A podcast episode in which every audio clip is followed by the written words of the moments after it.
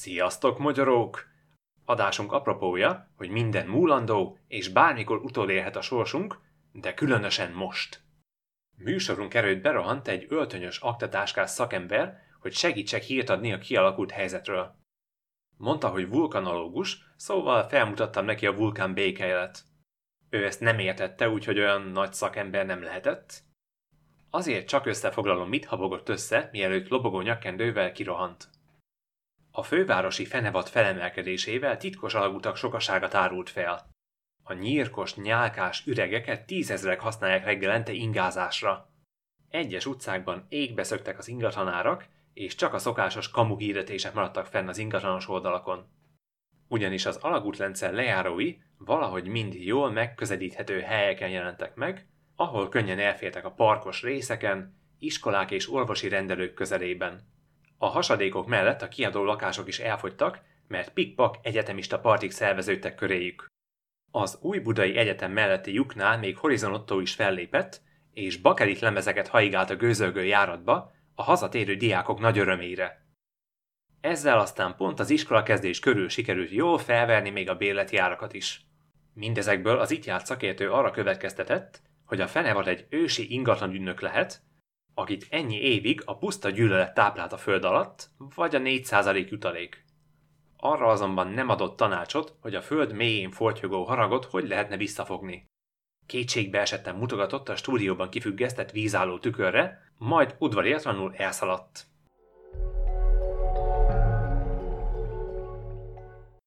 A sajtó is csak magyarázkodással van tele. Kiderült, hogy a fővárosban mennyi minden vezethető vissza a fenevad eltitkolására a metró szerelvények kigyulladásai, a 4-es és 5-ös metró elhúzódó építése, a föld alatti szórakozóhelyek sorozatos bezárása, a vizes vébén spontán elpárolgó medencék, sőt, még az olimpiai készülődés is csak azért volt, hogy az olimpiai fákjával elfedjék az óriás lánnyelveket a csatárok terén. Tehát ott a sarki zöldségesnél sem a sarki fény sejlett fel, hanem valami sokkal forróbb. A lakásárak pedig olyan magasra szöktek, hogy sok fiatal a kibertérbe költözés fontolgatja. Mások vidéken próbálnak szerencsét, ahol könnyebb kiemelkedni, de mélyebbek a mocsarak is. A kevésbé értékes városokban a helyi vezetők a fiatalok elvándorlásáért jobb ötletekből kifogyva a gyíklényeket és a vérmágiát okolják. Városunk tele van élettel, mondta ökölbe szorított fogsorral Bakonypokla polgármestere, miközben körmeivel jeleket karcolt íróasztalába. Az ablakában elszáradt fák ágaival játszott a szél. A polgármester Kanaf Tank Tulu kiáltással fejezte be a sajtókonferenciát, majd öltönyöstől elmerült az irodai fürdőkádban. A rendezvényen egy ott felejtett kamerán kívül csak ő vett részt, mert már az újságírók és saját fiai is nyugatra utaztak. Kivéve az elsőszülött fiút, aki évekkel ezelőtt tűnt el egy ködös éjszakán a tanács háza hajózási osztályán. Ehhez képest a Csepeli Egyetem gasztronómiai és asztronómiai tanszékei szerint igazolódni látszik a csillagászat pizza elmélete, amit a stúdión falán zsírkrétálva fel is vázoltak. A pizzának van kérge. A földnek is van kérge. A pizza először egy tésztagömb, amit kozmikus erőket imitálva munkálunk ropogós lappá. A föld is lapos lesz, ha majd jól átsült. Válaszul a Pék Tudományi Akadémia cáfolatot adott ki, mert szerintük a Föld nem pontosan gömb, hanem kérges vekni alakú, és nincs is rajta ananászos feltét, ahogy azt a geológusok évtizedekkel ezelőtt már bebizonyították. Abban azonban Csepel akadémikusai mind egyetértettek, hogy arra az esetre, ha netán felhevülne a levegő és spontán eltűnne a bolygó légköre, már készítik a hangszórókat, amikkel lágy, mulatos zenét sugároznának, hogy baráti légkört teremtsenek. Sőt, napirendre került, hogy az egész országot megdöntenénk néhány fokkal, hogy legalább nyugat felé könnyebb legyen ingázni. A kozmikus pékek pedig könnyebben alá tudnák tolni a spatulát. Próbáltam elérni az illetékes minisztériumot is, de a hivatalos válaszuk annyiból állt, hogy mi van? Hmm, na hát ehhez nekem is lesz két szavam. Ideje kilépni a stúdióból, és átutazni a fővárosba a Dunapartra.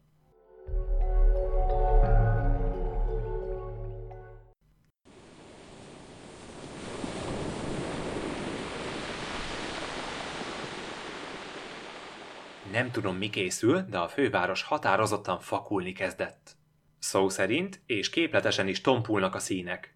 lehangolt emberek, akik életükben már nem fognak lakáshoz jutni. Monokróm ányalatok az ablakokban, az autókon, még a ruháikon is. A kirakatokban ajándékok helyett termékek, élmények helyett szolgáltatások. A vásárlók, ha tehetnék, a saját hétköznapjaikra is beváltanák a 14 napos elállási jogot. A sok szürkeség közt éles fekete színek bőgnek fel. A rajtaütés cukrászda furgonjai express kiszállítással haladnak a fenevad összes alagút lejárójához. A legközelebbi hasadéknál látom is, ahogy valami nagy fadabozt vonszolnak a járat szélére, de még nem bontják ki.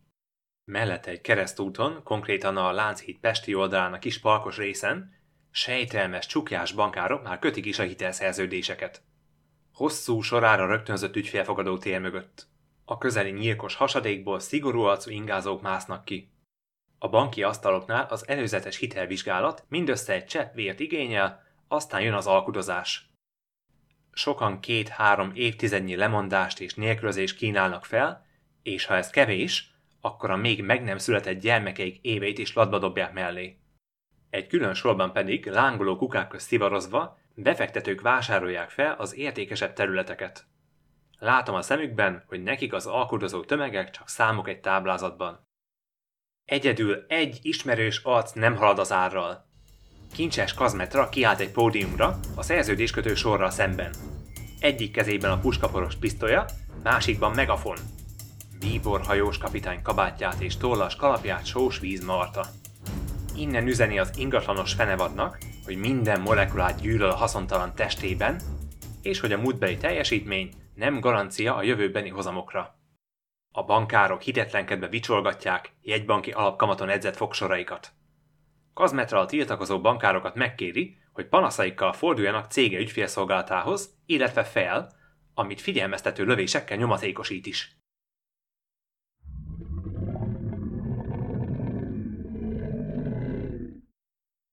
Ajaj. Földet rengető moralja közeleg a fenevad a felszín felé, de Kazmetra nincs egyedül. Egy norvég címeres gőzhajó érkezik a Dunán. Valamit vontat. Egy óriási üvegtáblát. Ragyogóan siklik a vizen, és látom újra beindult a száraz szőlősi gyár, mert még a logójuk is rajta van a szélén. A fedélzeten bihar kabátban, egyik kezében embernyi szigonnyal, másikban kormányjal dr. Térkovács Eszter érkezik, hogy pro bono terápiát tartson. A lánchíd tetején is áll valaki, a rejtett elnök felhúzza az ismeretlen katona balettcipőit, és elszántan néz a víz felé. Ahogy a gőzhajó a híd alá ér, a rejtett elnök rám kacsint a távolból, és a hídról az alásikló üvegtábla felé ugrik. Egy pillanatban még a tükör felé zuhant, a másikban már... Eh, hol a kézitükröm? Látom, ahogy a vízből egy fregatra mászik fel a másik oldalon. Ott állok én is, felsegítem a deszkákra. Ez a hajó is vontat egy óriási, fémkeletes tükröt. A szegély ére lila csápok tapadnak. Amerre csak nézek, a tengerből oszlopok merednek az ég felé. Gyönyörű római márványoszlopok hínára fonva. Ez Óbuda. Nagyon Óbuda. A távolban látni a szárazföldet, és rajta egy másik Budapestet, ezen az oldalon valahogy jóval magasabb a vízállás. A rejtett elnök nagy lendületet vesz, és a hajópalóról a közelben úszó lüktető csápos masszára ugrik. Lajoska a kráken hínáros szemét az oszlopokra szegezi, és felsegíti a rejtett elnököt az egyik alacsonyabbikra, amíg csak a csápjai felérnek. Ahogy az oszlopra mászik, a rejtett elnök alatt elfeketedik a márvány. Hallatlan kecsességgel ugrik az egyre magasabb oszlopokra. Nyomában a sötétség egyre csak terjed. Emlékszem, ez a világ nem lát szívesen vendégeket. Minden ugrásánál sötét ányak nyúlnak a rejtett elnök után, és kisebb darabokat tépnek le golyóálló zakójából. Ő valamit matat odafenn, és egy méteres diszkógömböt dob a vízbe Lajoskának. A diszkógömb egészen megkopott, talán még Vespasianus korából maradt fenn. A fregatot az oszlopok közé kormányzom, és a rejtett elnök egy 9 pontos szaltóval átugrik a tükrön. Lajoska felsegíti a diszkógömböt a hajóra, én pedig az övemre csatolt lélekkő belakásos törre nézek. Egészen megtelt rajta a kő. Tompa lila és kék fény folyik belőle. Na erre nem fognak számítani. Mire feleszmérek a Dunaparton, addigra igencsak felforrósodott a levegő. A közeli alagút gőztlök, és papírok szállnak mindenfelé.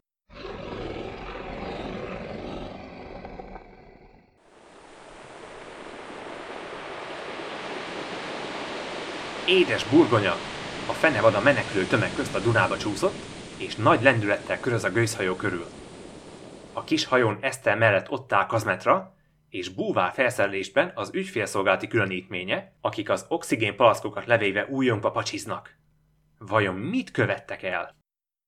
Eszter átveszi a megafont, és elmondja, hogy a fene vagy csak nagyobb problémák tünete, és a szülei bizonyára nem így tervezték, de társadalmi közegük és az átadott kulturális normák, e, szóval ennyire futotta. A feneva cikázik a Dunában, és amerre siklik felforra víz. De valahogy csak zavartan köröz, egyre szűkülő sugárban. Lehet, hogy valami halucinogén anyag lenne a vízben? A hajón mindenki gyanúsan szélesen mosolyog. Persze egy ilyen fenevadat más sem győzhet le, csak egy rajtaütés.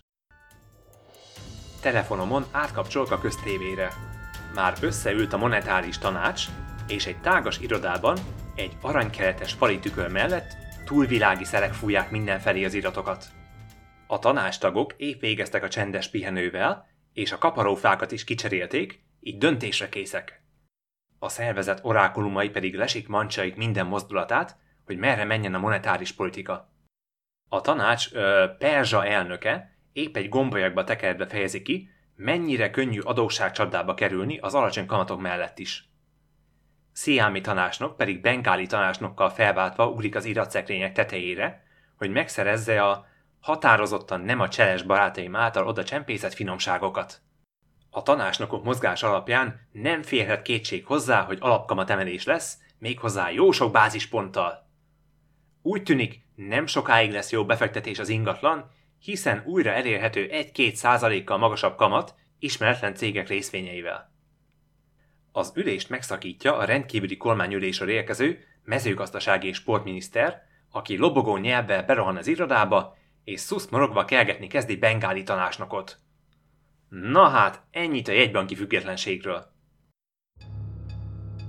A Dunából egy kettétört gája emelkedik ki. A kék hullámokból a korha deszkákra kapaszkodva lila árnyak sejlenek fel. Mellettük ciánkék ködben oszlopok derengenek, és mintha valami lángolna köztük a vizen. Fenyegetően mutogatnak ránk, és intenek attól, amire készülünk. Hát, ez nem valami meggyőző. Meg aztán nagyobb hatalmak már döntöttek arról, mi a jó befektetés. Eszter a gőzhajót a rémalakok felé kormányozza, és recsegnek a korhat deszkák, ahogy áthajt a múlt roncsain. A terápiás szigonyával eltalál egy rémalakot, aki füstölögve szerte foszlik. Lehet, hogy nem is volt ott semmi.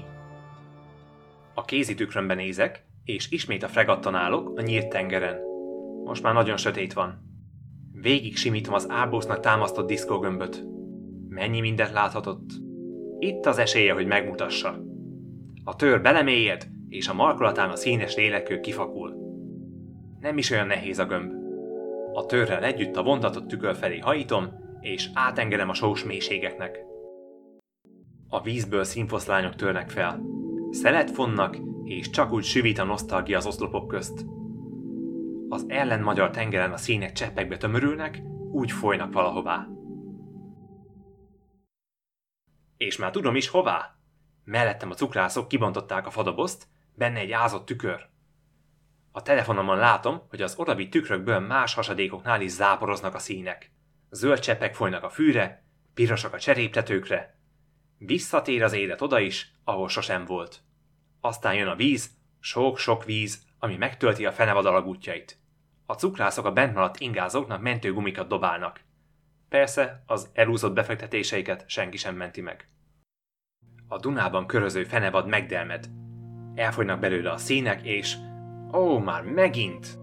Fluoreszkáló lila ányak repülnek belőle a felhőség felé, ahogy kiszáradt maradványai elpolladnak. De mik ezek az árnyak? Hová mennek, amikor nem itt vannak? Van nálunk valami érdekesebb hely? Hmm, azt hiszem, ez megér egy hosszabb nyomozást. Remélem, hogy ők a felelősek minden zűrös dologért. Megnyugtatóbb lenne, mint hogy őszintén ennyire telik tőlünk. Na de most nem szomorogni kell, hiszen győztünk! Csak néhány perc telt el, és már is csökkennek az ingatlanárak. Szaporodnak az ablakokban az eladó táblák, ahogy a lakásokat újra csak lakni lehet használni. És már hullanak is a papírok a szerződésbontó mágiára. A csalódott lakástulajdonosok a perzselő hőségben némi vérveszteséggel túladnak a hitelből vett szerzeményeiken, és a lángok az égig érnek. Tudjátok, bürokrácia.